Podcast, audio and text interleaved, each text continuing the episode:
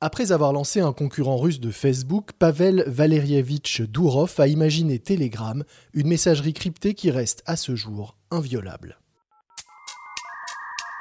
Un voyage orbital qui porte le nom d'Internet. Une sorte de Minitel à l'échelle planétaire. Un centre de documentation. C'est le nom des nouvelles autoroutes de l'information.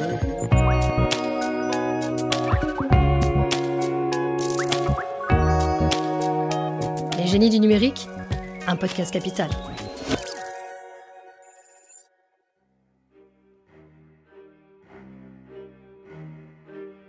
Pavel Valerievitch Durov, son nom a le parfum des romans d'espionnage de John le Carré. Son activité aussi. Né soviétique à Leningrad en 1984, il passe son enfance en Italie, où son père enseigne avant de retourner dans sa ville natale, redevenue entre-temps Saint-Pétersbourg. La couleur du drapeau a peut-être changé, mais les mœurs politiques, non. Après avoir vécu en Europe de l'Ouest, le désormais russe a du mal à se faire à la politique du président Poutine. Et dans un pays où la méfiance envers les États-Unis reste aussi forte qu'à l'époque du communisme, le jeune homme a une idée et une ambition, devenir le Mark Zuckerberg des jeunes slaves. Il lance donc à 22 ans VContact ou VK.com, un réseau social qui ressemble comme deux gouttes de vodka à Facebook. En 2018, le site revendique 300 millions d'abonnés dans le monde et se place comme second site le plus visité de Russie et le 14e au niveau mondial selon le statisticien du web Alexa.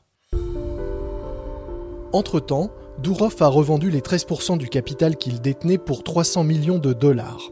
En effet, à la suite d'une mauvaise blague dans laquelle il annonçait sa démission de la présidence de son groupe en 2014, cet opposant assumé à Vladimir Poutine s'est vu débarquer pour de vrai et par la justice de sa propre entreprise.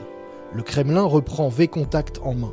Craignant pour sa santé, Dourov part s'installer dans les Caraïbes, à Saint-Christophe et Nieves, l'archipel découvert par Christophe Colomb en 1493. Aux Antilles, le riche russe apprécie le climat et plus encore le climat fiscal des lieux. Il devient citoyen du pays.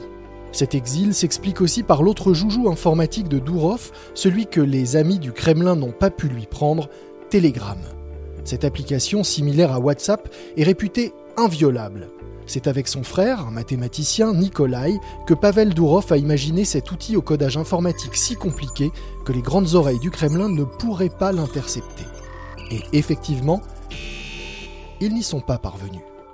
Du coup, le gouvernement russe a tout simplement censuré Telegram. La Chine en a fait de même. Mais dans le reste du monde, l'appli est utilisée chaque jour par plusieurs centaines de millions de personnes, dont des politiques, des journalistes, des businessmen et quelques dizaines de milliers de personnes moins recommandables, telles que terroristes et crapules diverses. Depuis qu'il a quitté la Russie, Pavel Dourov est devenu une sorte de SDF de luxe, multipliant les voyages pour mieux fuir les éventuels problèmes. À la tête d'une fortune estimée à 1,7 milliard de dollars, il vivrait désormais entre Londres, Helsinki, Bali ou encore Dubaï. Mais il n'est toujours pas le bienvenu en Russie, ni en Iran d'ailleurs, où Telegram est accusé de favoriser l'insurrection.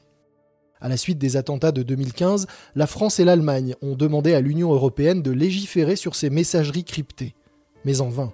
En fait, il s'agissait surtout de contraindre les frères Dourov à dévoiler les clés de cryptage de leur application. Mais pour eux, la liberté d'échanger en secret est supérieure à toute raison d'État. Pavel Dourov, qui travaille actuellement au lancement de sa blockchain TON et de sa propre crypto-monnaie, le Gram, a promis 300 000 dollars en bitcoins à quiconque parviendrait à casser le code de chiffrement des messages sur Telegram.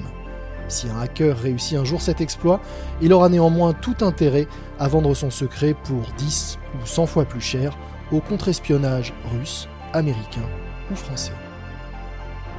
Un portrait signé Benjamin Cuc, lu par Lomik Guillot et réalisé par Lucas Vibo.